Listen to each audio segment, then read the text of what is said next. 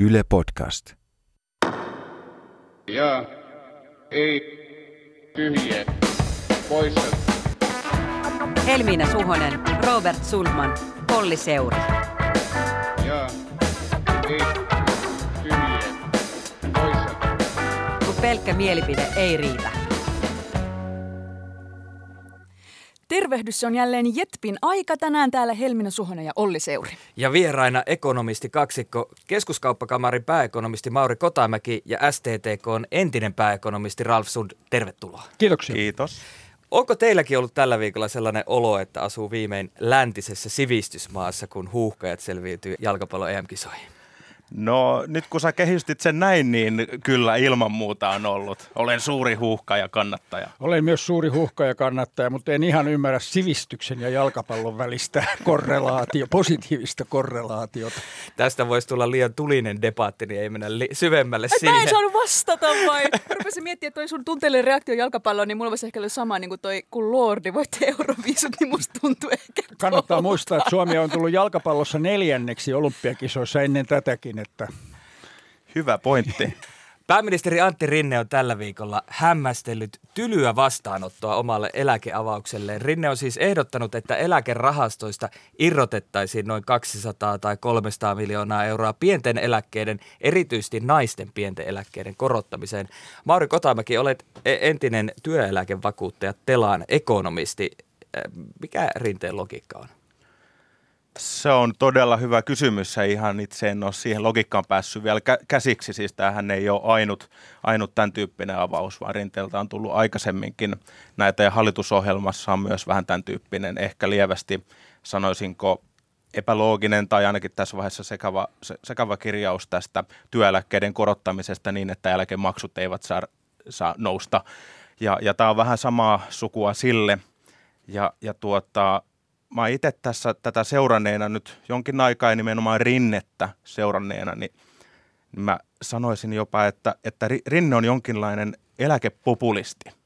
Ja nyt nimenomaan viit- viittaan pääministeri Rinteeseen, enkä, enkä niinkään hänen edustamaansa puolueeseensa, koska, koska mä vähän luulen, mulla on sellainen tuntuma, että nämä rinteen avaukset on itse asiassa pitkälti rinteen avauksia, joita ehkä siellä puoluebyrossa ei niin tarkkaan ole pyöritelty kuin kenties olisi ollut syytä. Niin Rinnehän on viitannut asiantuntijoiden laskelmiin, mutta nämä asiantuntijat pysyvät edelleen nimettöminä. Moni asiantuntija on jo tunnustanut ja tunnistanut sen, että, että näiden tiettyjen ryhmien eläkkeet ovat pieniä ja niitä voitaisiin korottaa, mutta se pitäisi tapahtua budjetin kautta. Niin miten näet sen, että, että nyt kuitenkin näihin rahastoihin halutaan käydä käsiksi? No siinä on tietysti sellainen, varmaankin sellainen ajatus, että kun tuijotetaan 200 miljardia, niin ajatellaan, että ja 200 miljoonaa siitä, on, niin kuin sehän on hyttysen liraus valtamereen, että et, et, et, niin kuin se noin optisesti näyttää helpolta. Et se on varmaan siinä syynä. Toinen on varmaan halutaan välttää tätä verojen korotusta. Et periaatteessa tietysti jos Kelan kautta tai mistä so- sosiaaliturvarahastojen kautta helpotetaan siis kiistattaa, tai helpotetaan kiistatonta yhteiskunnallista ongelmaa, eli köyhyysongelmaa, joka, joka esiintyy, jota esiintyy muun muassa pienten eläkkeiden myötä, niin, niin silloin ei tarvitse niin mennä vero korotuksiin, että on ikään kuin ilmainen kassa. Tämähän on harhaa, koska eh, kyllähän ne kaikki rahat on tarkoitettu jonnekin. Jos ne sijoitetaan jonnekin muualle, niin sitten jo- jostain muualta, esimerkiksi nuorilta on pois. Kyllä. Tai sitten pitää maksuja korottaa, että eihän, eihän ilmaisia lounaita vaan ole. Se on just näin. Mä voin myöntää ihan auliisti, että tämä eläkerahastoihin kajoaminen menee minulla tunteisiin. Mutta ähm, millainen Pandorelipas tästä siis aukeaa, jos poliitikot käyvät nyt tällä eläkerahastolla? No tämähän juuri on nyt se su, niin kuin suurin ongelma tässä esityksessä. Että se niin kuin optio, mikä tästä aukeaa, niin sitähän tässä pelätään. Kun tämä, mä sanon nyt vähän ilkeästi, anteeksi vaan Mauri, kun olet kuulunut tähän, no oon mäkin kuulunut tähän, kun itseltänikin pyydän anteeksi, niin tähän työeläkejärjestelmän papistoon, joka aina ärähtää rajusti, kun joku vähänkin koittaa ajatella jotain asioita tämän järjestelmän ympäriltä. Niin, niin tota, sehän se on se ärähtämisen suurin syy, että kun me avataan tälle, niin sitten tulee seitsemän muuta ihan yhteiskunnallisesti hyväksyttävää syytä. Ja sitten meidän eläkejärjestelmä on palasina. Se on helppo nähdä ikään kuin tämä visio. Ja kun se, on pala, kun se nyt on kuitenkin yksi maailman parhaita, nyt ei puolta puhetta. Se on kansainvälisesti puolueettomasti arvioitu. Tuliko se nyt kolmanneksi vai mitä se tuli Kyllä, jossain? kyllä. Vähän aikaa niin, sitten. Ja vähän aikaa sitten, niin, niin kyllähän meidän kannattaa tämmöistä kruunun jalokiveä vaalia. Herra paratko, eikä anneta nyt sitä tota, niin kuin heitetä tavallaan ruveta sitä näykkiä joka nurkasta. Että siinä mielessä se on sen esityksen niin kuin huonoin puoli, mutta se, että pyritään kiinnittää huomiota köyhyysongelmaan yhteiskunnassa, niin ainakin minun lämmin sy- ekonomistin sydämeni niin läpyttää siis näille ajatuksille. Ää, Nyt keskiö on nostettu erityisesti pienituloiset naiset tai naiset, joiden eläke ei ole kertynyt heidän oltua kotona lasten kanssa ennen vuotta 2005. Ja tätä tilannettahan sotkee entisestään se, että valtio on luvannut maksaa vuoden 2005 eläkeuudistuksen jälkeen kompensaatio perhevapaiden ajalta ja sekään ei tule ilmeisesti sieltä rahastoista. Niin, niin ää, tästä pohtii, että käytetäänkö näitä pienituloisia naisia nyt välineenä johonkin muuhun, koska ehkä kysynkin Mauri Kotamäki, että pystytäänkö näille naisille osoittamaan jotenkin selkeästi joku tietty siivu ilman, että se korottaisi jotenkin muidenkin eläkkeitä tai jouduttaisiin tekemään laajempi eläkereformi? Joo, siis kyllä ja ei. Ää, se on tosi asia, että ne, jotka saa pienempiä eläkkeitä, niin ne on kieltämättä niitä, niitä iäkkäitä naisia. Ja tässä mielessä köyhyys- tai pienituloisuusongelma on todellakin relevantti, mutta et, et samaan aikaan totta kai poliittiset puolueet käyttää tätä silloin omissa toimissaan ja myös, myös niin kuin aseena saadakseen sit, ää, kannatusta. Mutta mä, mä kans kiinnittäisin tähän siihen huomioon, että, että, että mä ihmettelen tätä rinteen avausta sillä tavalla, että jos nyt vähän äh, sinuttelen ja tuttavallisesti sanon, että Antin pitäisi tietää paremmin. Eli, eli hän on kuitenkin niin kuin näissä pöydissä ollut, hän tuntee, oletan, että tuntee aika hyvinkin järjestelmän, hän tietää, että tämän tyyppinen avaus on jo teknisesti hirveän vaikea. Sun on, sä et pysty niin kuin, ikään kuin naisille antamaan tulosiirtoa sen takia, että he ovat naisia. Se, se, tämä järjestelmä ei toimi sillä tavalla. Mä en tiedä, millainen täppä sieltä pitäisi löytää, että olisi, olisi mahdollista. Ja, ja koska Antin pitäisi tietää paremmin, että tämä on teknisesti vaikeaa, niin miksi hän tekee tällaisen avauksen? Sitä mä kysyn. Ja, se- ja tästä mulla tulee aika suoraan tulee sitten sellainen ajatus, että onko tämä viestintää sinne omille kannattajille. Joo, tota, mä ajattelen sillä tavalla, että sekä, sekä ihmisenä että ekonomistina olen, olen sitä mieltä, että tälle ongelmalle pitää jotain tehdä, mutta mun mielestä tässä on helpompia ratkaisuja lievittää tätä vähätuloisuusongelmaa. Se on käyttää asumistukijärjestelmää, lääkekorvausjärjestelmää. Nämä on ne kaksi aika keskeistä, jotka me tutkitusti tiedetään, että pienituloisilla eläkeläisillä naisilla nimenomaan on semmoisia, mistä se hirttää kiinni se, se arkinen elämä. Eihän siellä ole kuin pikkusen niin säätää, säätää näitä asumistukea, säätää niitä mittareita, kuinka paljon saa ja niin poispäin. Okei, tämä tulee sitten verorahojen kautta. Mutta jos me käytetään eläkejärjestelmää, on sekin veroraha. Siis sehän on veroluontoinen maksu, kun me kaikki maksamme työeläkemaksua. Et siis, eihän, mä en oikein ymmärrä tätä, että, että miksi niin kun jotenkin nähdään tämä vero, jos halutaan tehdä hyvää, miksi tämä verokanavan käyttö nähdään niin kuin ongelmana – ja sitten tota, niin kuin toinen verokanava, eli, eli työeläkemaksu jotenkin, niin kuin, sitä ei haluta tunnustaa tai tunnistaa. Jotenkin se menee semmoisen hähmäisen seinän sumun taakse. Että, että, että mun mielestä on ongelma ja se, sitä on hyvä ratkaista. Siinä on helppo ratkaisukeino. Juuri näin, ja lisä, lisäisin vielä listaan kansaneläkkeitä, takueläkkeitä, jotka Joo, itse asiassa myös osuu just sinne matalatuloisiin tyyppeihin, eli ne on siinä mielessä tosi tehokkaita pienituloisuuden hoitoa. Ralf Sun, sä olet nyt eläkkeellä, mutta itse asiassa aloitat Tehyn pätkäekonomistina pari viikon päästä. Ja kun meillä Y-sukupolven edustajilla tämä eläkekysymys menee usein tunteisiin, verenpaine nousee, niin etenkin kun näistä rahastoista puhutaan, niin ymmärrätkö sä meidän huolta siitä, miten tämä sukupolven välinen taakanjako ja tasa-arvo toteutuu? Ymmärrän erittäin hyvin. Ja tässä suhteessahan meidän eläkejärjestelmä ei ole, no se ei ole tavallaan järjestelmä. No järjestelmä, jär- sehän on epäreilu. Sehän niin kuin tuotto, jos lasketaan tuottoa, paljonko sä saat niin kuin maksetulle tuottoa, niin kyllähän nuoret saa vähemmän. Mähän ollaan, minä esimerkiksi, mä oon viimeisiä suuria ikäluokkia, no ei ne nyt enää ole suuria, mutta siinä perässä, niin mä oon aivan, siis kerta kaikkiaan aivan liian hyvät eläkkeet meikäläisille. Väärin on, täysin väärin. Nonni. Oho, tässä Mulla kolme, on, neljä, kolme mulla on neljä, mulla on poikaa, että mä tässä ehkä puhun heidän. Joo, ehkä mä otan nyt sitten tällaisen niin kuin vanhojen puolustajan roolin sitten tässä kohtaa. Nuori mies. en, en lupaa mitä tulee, mu- mutta, mutta siis tämähän on just näin, että, että vanho, esimerkiksi 1940-luvulla syntyneiden tämä eläkemaksujen sisäinen tuotto, se on 6,5 prosenttia suurin piirtein, kun 70-luvulla syntyneiden ja siitä eteenpäin se on vähän reilu 2 prossaa. Eli tämä on niin kuin valtava ero, joka tietty kertautuu ajassa, mutta tämä on vaan eläkejärjestelmä. Et, et kun me katsotaan tätä sukupolvien välistä taakajakoa, niin itse asiassa meidän kyllä kannattaisi katsoa sitä kokonaisuutta. Ja silloin meidän myös pitäisi katsoa meidän koulutusjärjestelmää, peruskoulua, yliopistojen kehitystä, terveydenhuoltojärjestelmää. Tämä koko tavallaan paketti pitäisi ottaa siihen mukaan ja katsoa sitä, eikä pelkästään sitä yhtä osaa siitä järjestelmästä ja sanoa, että tämä on epäreilua. Kertokoo tämä ky- ky- asiantuntijoidemme kyvystä asettua toisten nahkoihin. Se roolien kääntyminen.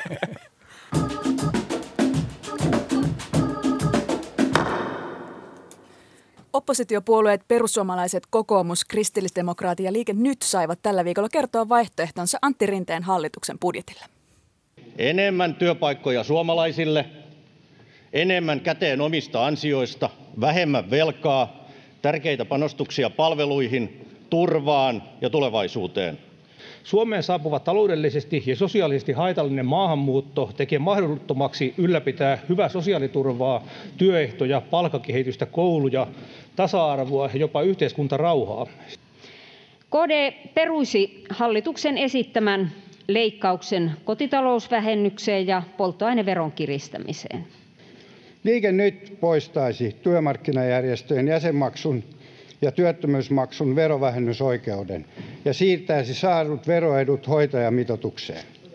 Tässä siis kokoomuksen Petteri Orpo, perussuomalaisten Jani Mäkelä, kristillisdemokraattien Päivi Räsänen ja Liikennytin Jallis Harkimo. Kun nyt eduskuntapuolueista pitkään hallituksessa ollut kokoomuskin on kunnolla päässyt vaihtoehtobudjettien tekemiseen makuun, niin me haluttiin nostaa tämä aihe esiin. On tärkeää, että kansalaiset saa hallituksen politiikalle vaihtoehtoja, puolue terävöittää linjaa, mutta ehkä se kysymys on, mitä nuo vaihtoehdot on ja miten uskottavasti ne on rakennettu. Niin ensimmäinen tämmöinen vaihtoehtobudjetti, niin se oli vihreiden tekemä 80-luvulla 88 ja eduskunnassa näistä alettiin säännöllisesti keskustella vuonna 2011 alkaen. Ja mä näenkin, että tämä varjobudjettien arvo on nimenomaan siinä, että nämä läpyskät näyttää puolueiden todelliset arvot, se mihin he valtion rahat käyttäisi, millaisia arvovalintoja he tekisi, jos saisivat täysin yksin päättää. Hallituksen budjettihan on aina kompromissin tulos. Jos keskitytään näihin isoimpiin pelureihin tässä, niin minkälaisia arvovalintoja kokoomuksia perussuomalaisten varjobudjeteissa voi nähdä? No kyllähän kokoomuksen varjobudjetissa näkyy tämmöinen, mä nyt sanon vähän rumas, rumasti ja yksinkertaista, niin köyhät kyykkyy ja sitten luotetaan valtavasti näihin niin kuin taloudellisiin kannusteisiin, insentiiveihin, niin kuin me ekonomistit viisastellaan. Että kyllähän siinä semmoinen vahva linja, että siinä on tämä työttömyysturvan le, no, le, leikkauksia ja tota, työttömyysputke ja niin poispäin. Että kyllä se rahat pääosin tulee sieltä. Se on yksi mystinen osa, Maurikas tunnetaan tämä oikein hyvin, tämä mystinen osa, tämä ansiosuhteutetun työttömyysturvan eläketurvan karsiminen, joka se on vähän hankala tässä kontekstissa sen takia, että sehän sehän tuo ne rahat vasta vuosien, vuosien, vuosien, vuosien niin kuin tavallaan aikana. Että, no joo, mutta se, se kertoo tietysti, että, työttömiltä niin kuin eläketurvaa heike, he, heikennetään. Sitten olisi näitä rinteen, rinteen eläkeköyhiä entistä enemmän, jos tämä toteutettaisiin. Mutta perussuomalaisten taas näkyy tämän, kyllähän heidän nämä isot teemat, maahanmuutto ja ilmastonmuutos näkyy tässä heidän vaihtoehtoon. Siinä mielessä se on reilua ja, ja niin kuin hienoa työtä.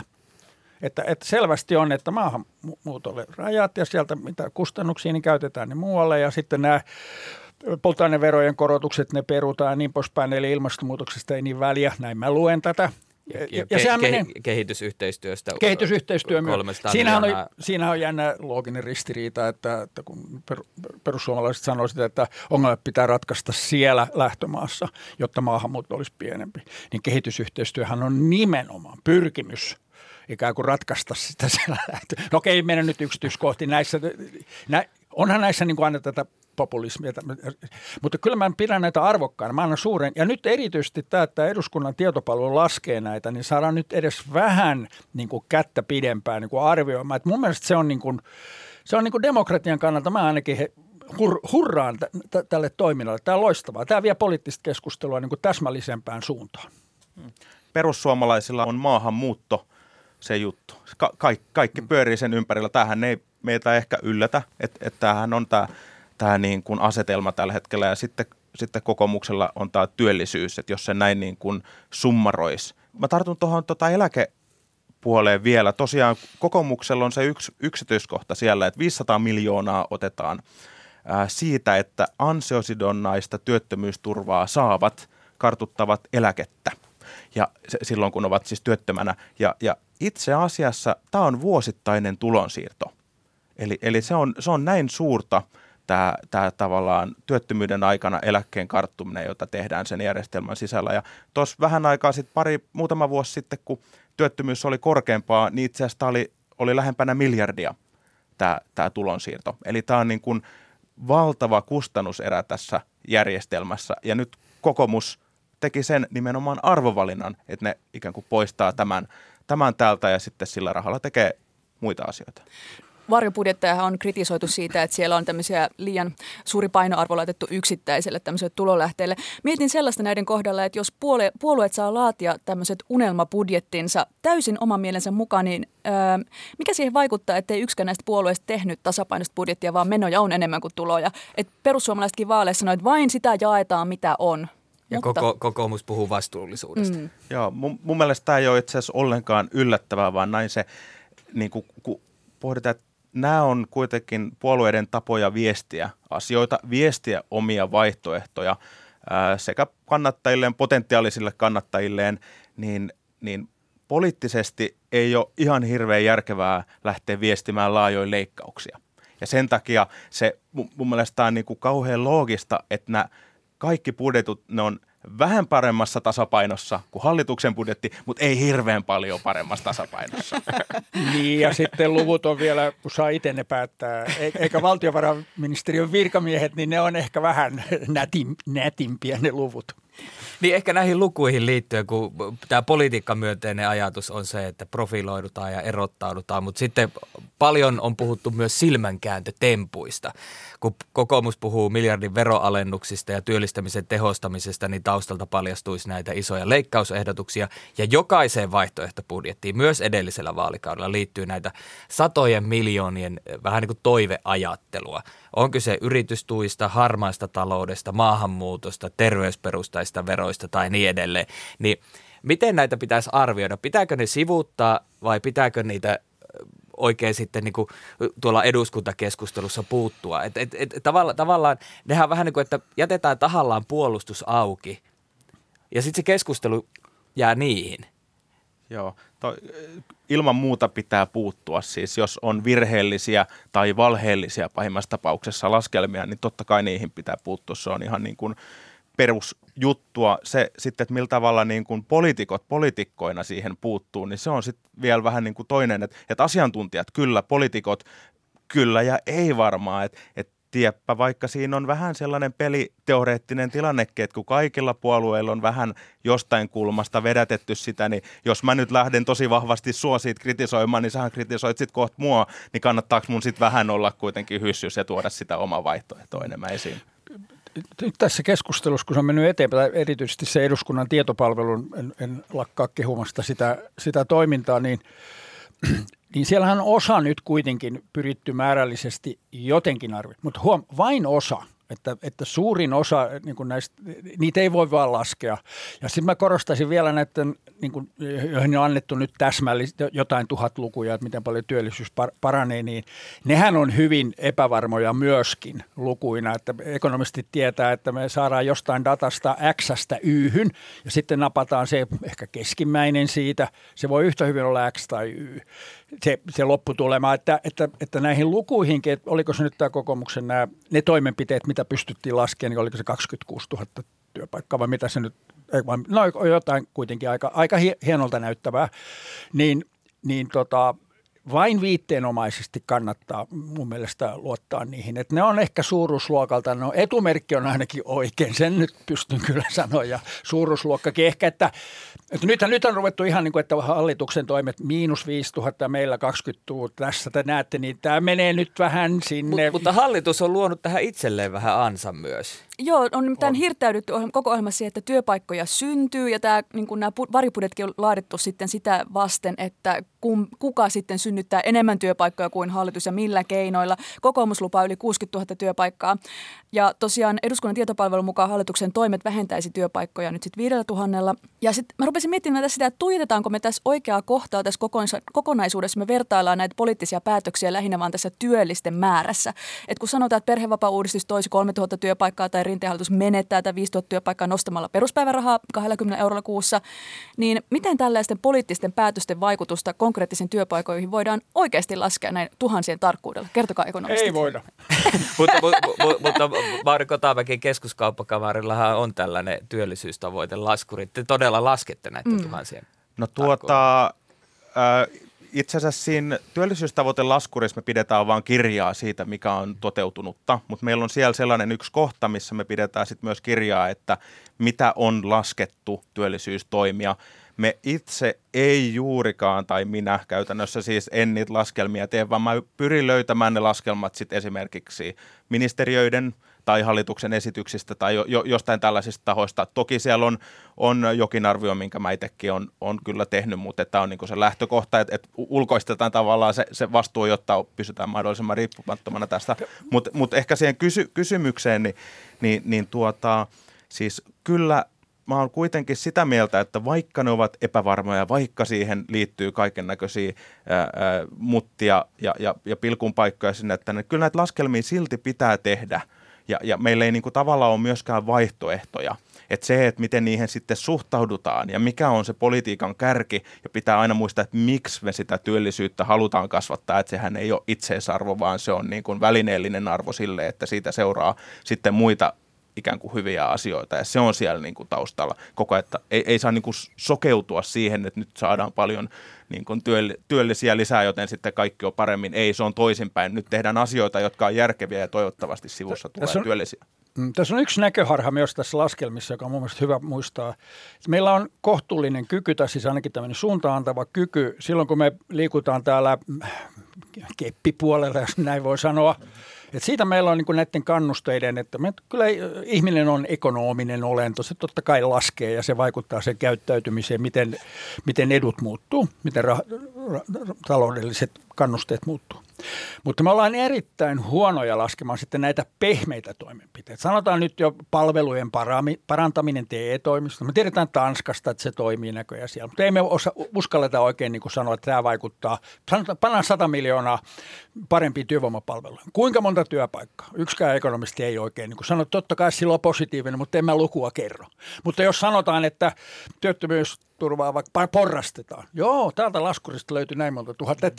Tämä on, niin kuin, tämä on epäreilua hieman. Ja nyt kun hallitus on enemmän mennyt tänne eh, porkkana puolelle, niin kuin lähtökohtaisesti Rinne on sanonut, että tämä hallitus ei leikkaa, ja, eli ei kannusta, ei leikkaa, niin tämä on niin kuin epäreilu. Mä puolustan nyt vähän hallitusta sillä tavalla, tämä on niin kuin epäreilu asetelma. Mutta mitä sille keskustelulle tapahtuisi, jos meille tulisi sitten se ekonomisti, joka sanoisi, että nyt, että täältä Tanskan mallista mä pystyn laskemaan, kun laitan näitä lukuja ja muuttuja riittävästi tähän malliin, että tästä tulisi XX määrää työpaikkaa, niin Tekisikö se keskustelusta huonompaa mä, vai parempaa? En mä tiedä. Mä, mm. mä tein tämmöisen laskelman, nyt mä oon eläkkeellä.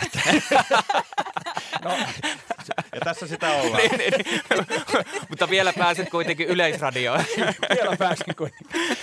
Joo, siis, mä, siis minä tähän pystyy siis sillä tavalla jonkun verran arvioimaan, mutta niin kuin mä korostan kyllä, että ne on aika hähmäisiä, että, että, että ne on, niin, niissä, niissä on vähemmän niin kuin käytettävissä taloudel, taloustieteellistä äh, niin kuin materiaalia apuna, kun sä johdat sen tuloksen. Et se, se on enemmän semmoinen, että näyttäisi todennäköiseltä, että riittää. Ja poliitikothan näitä mielellään sitten myös käyttää. Että siinä on myös se puoli, että kun niitä lukuja tuotetaan, niin niitä myös käytetään. Keskustelun taustalla on ehkä jonkun kauniskin ajatus päätöksenteon tietopohjaisuudesta, ei aina ihan yksinkertaista. Tällä viikolla oli muuten semmoinen erikoinen esimerkki, kun sosiaali- ja terveysministeri eh, Aino-Kaisa Pekonen painotti eh, eläkekeskustelua sivuuten, että hallitus on sitoutunut myös tietopohjaiseen päätöksentekoon, mikä ehkä tarkoitti sitä, että perhevapaita pitäneiden ää, naisten eläkkeiden kompensaatiota selvitettäisiin. Mutta jos puhutaan tästä tietopohjaisuudesta, niin mitä tietopohjaisuus teidän mielestä politiikassa tarkoittaa? Politiikassa on niin paljon erilaisia lohkoja, että se tarkoittaa vähän eri asioita eri lohkoilla. että et niin kun politiikassa mun mielestä toki kaikessa pitää ottaa se tietopohja, kun meillä on huomioon. Eli toisin sanoen aikaisempi tutkimuskirjallisuus, oli se sitten heikolla pohjalla tai, tai vahvemmalla pohjalla, niin se pitää ottaa huomioon, mutta sitten ei saa unohtaa sitä, että politiikka on kuitenkin niitä arvovalintojen tekemistä, ja silloin se tarkoittaa, että välillä tavallaan voidaan tehdä sellaisia ratkaisuja, jotka ei ehkä näyttäydy mun tai sun silmään niin järkeviltä, tai sitten me voidaan argumentoida niin kuin jossain, jossain päin sitten on tapana, että no tämä ei ole nyt sitten tietopohjaista päätöksentekoa. No itse asiassa kyllä se todennäköisesti on täsmälleen tietopohjaista päätöksentekoa, mutta ne arvot siellä taustalla on vaan erilaiset kuin mitä sitten joku toinen sivusta seuraaja ajattelee. Mun poliitikkojen puhe voisi kehittyä siihen suuntaan, että se sanoo, että tämä on minun arvoni. Makso mitä makso, mutta tämä on niin kuin oikein. Sitten on semmoinen, että, että tätä se vaikuttaa. Näin paljon me tiedetään tämän vaikutuksista niin kuin tutkimuksen nojalla, että nämä kaksi koria, mun mielestä se parantaisi poliittista keskustelua. Ja sitten toinen juttu, mikä on nyt yleistymässä, Suomessa se ei vielä ole ihan niin kovassa lennossa kuin, kuin esimerkiksi Yhdysvalloissa muualla on tämä, tämä faktojen tarkistamispolitiikka. Tämä on mun mielestä äärettömän tärkeää. Että kyllä sieltä ihan pöllöimmät jutut niin kuin sitten niin kuin, ja, ja äänestätkin tajua, että no niin, sieltä tuli nyt sammakko, kun, kun, kun fakta käydään läpi. Että kyllä tässä on kuljettu hyvän suuntaan, vaikka tämä koko somemaailma fake news, tämä vie meitä kyllä toiseen suuntaan. Niin, niin ehkä periaatteellisella tasolla, täällä Hanna Aarentilla sellainen ajatus, että pitää olla tiettyjä faktoja, tunnustettuja faktoja, jotta voidaan ylipäätään saada julkinen keskustelu tai yhteinen keskustelu aikaiseksi. Ja tärkeää on sellaiset poliittiset faktat, että hyväksytään se, että, että esimerkiksi holokaust on tapahtunut tai toinen maailmasta on ollut tai joku vastaava tällainen, mikä pystytään kuitenkin tunnistamaan, että ellei tällaisia faktoja hmm. tunnusteta, niin sitten se keskustelu ei onnistu, koska ne faktat tarvitaan, jotta me voidaan, niin tavallaan ne tosiasiat ei, ei synny jonkun keskustelun päätteeksi, vaan tosiasioita tarvitaan jo se, siihen, että pystytään asettautumaan yhteisen pöydän ääreen. Ja onhan tässä kyllä niin varjobudjetteiden suhteen, niin jouduttiin käymään keskustelua perussuomalaisten luvuista. Että ei lähdetty siitä liikkeelle, että tilanne on tämä, vaan jouduttiin ensin käymään se keskustelu, että mitkä luvut on oikeita ja mistä ne on saatu. Just näin. Mä jos mä saan, niin mä palaisin vielä tuohon kohtaan, kun sä tota, tästä politiikan ä, ympäristöstä puhuit, niin, niin mä ottaisin tähän esimerkiksi niin kun, ä, näistä politiikasta ja sitten siis siitä tietopohjaisuudesta, niin esimerkiksi tällaisen ä, vaihtokaupan, mitä taloustieteessä paljon on pyöritelty, eli tämä oikeudenmukaisuuden ja, ja tehokkuuden välinen vaihtokauppa.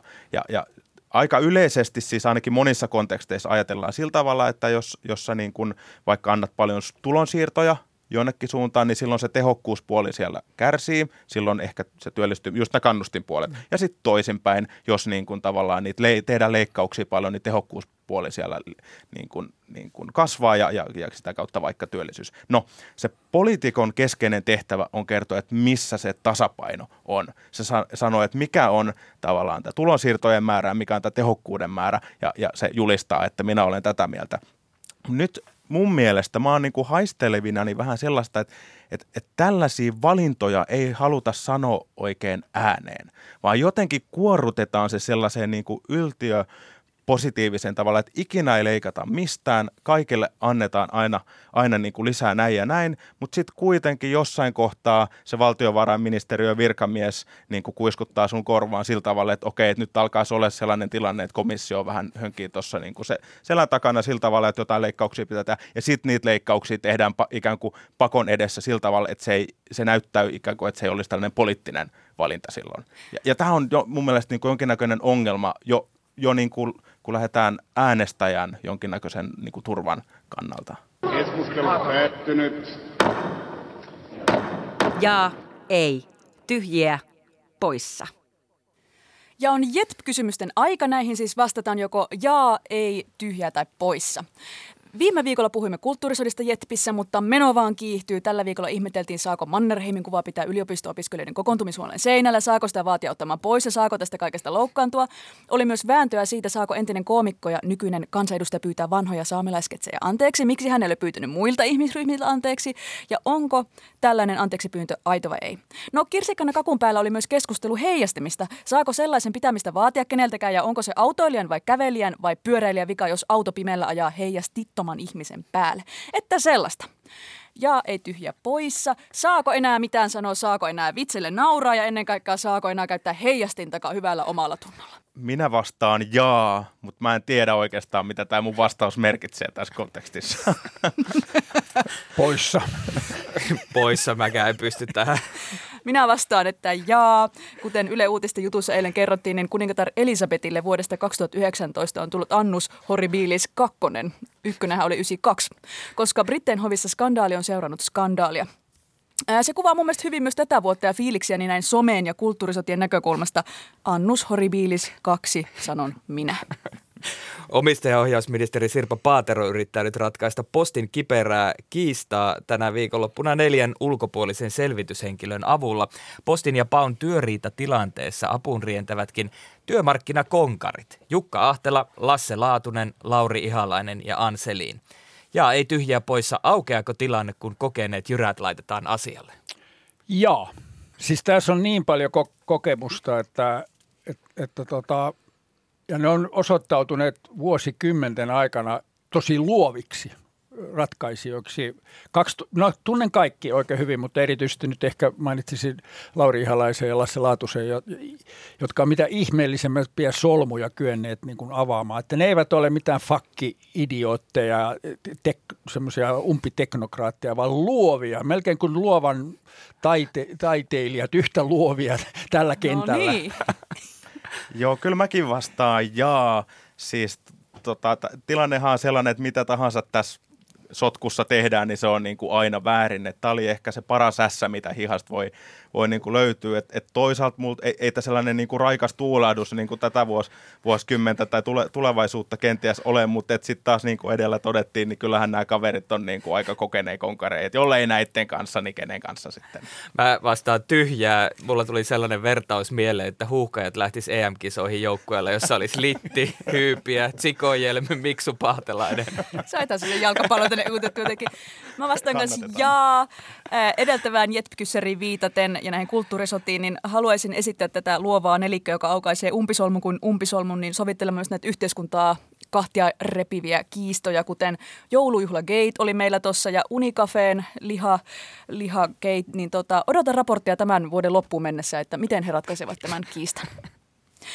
Nurmijärven kaupunki tiedotti tällä viikolla, että kaupungin räiskyvä ja itse ironinen mainoskampanja Ylpeästi Lande on tavoittanut jo noin miljoona suomalaista. Kampanjaan kuuluu muun muassa Tee se itse käpylehmäpakkaus, humoristiset YouTube-videot ja virtuaalinen Nurmijärvi-simulaattori. Kampanjalla yritetään houkutella ihmisiä harkitsemaan muuttua kyseiseen kohteeseen. Ja ei tyhjä poissa, saisiko käpylehmäpakkaus ja Nurmijärvi-simulaattori sinut harkitsemaan muuttua maalle? Ei ikänsä ollut kaupunkilainen, niin urbaani ympäristö on kasvanut, osa, minä olen kasvanut osaksi sitä. Mullakin tulee tähän kohtaan ei, sinänsä ei mitään Nurmijärveä vastaan. Et, et, et, mä itse asiassa katoin tämän Nurmijärven-simulaattorin yhden tällaisen niin kuin 15 minuutin pätkän sitä Nurmijärven. ainoa meistä. Niin kuin, ja ja, ja tota, se, oli, se oli todella hämmentävää.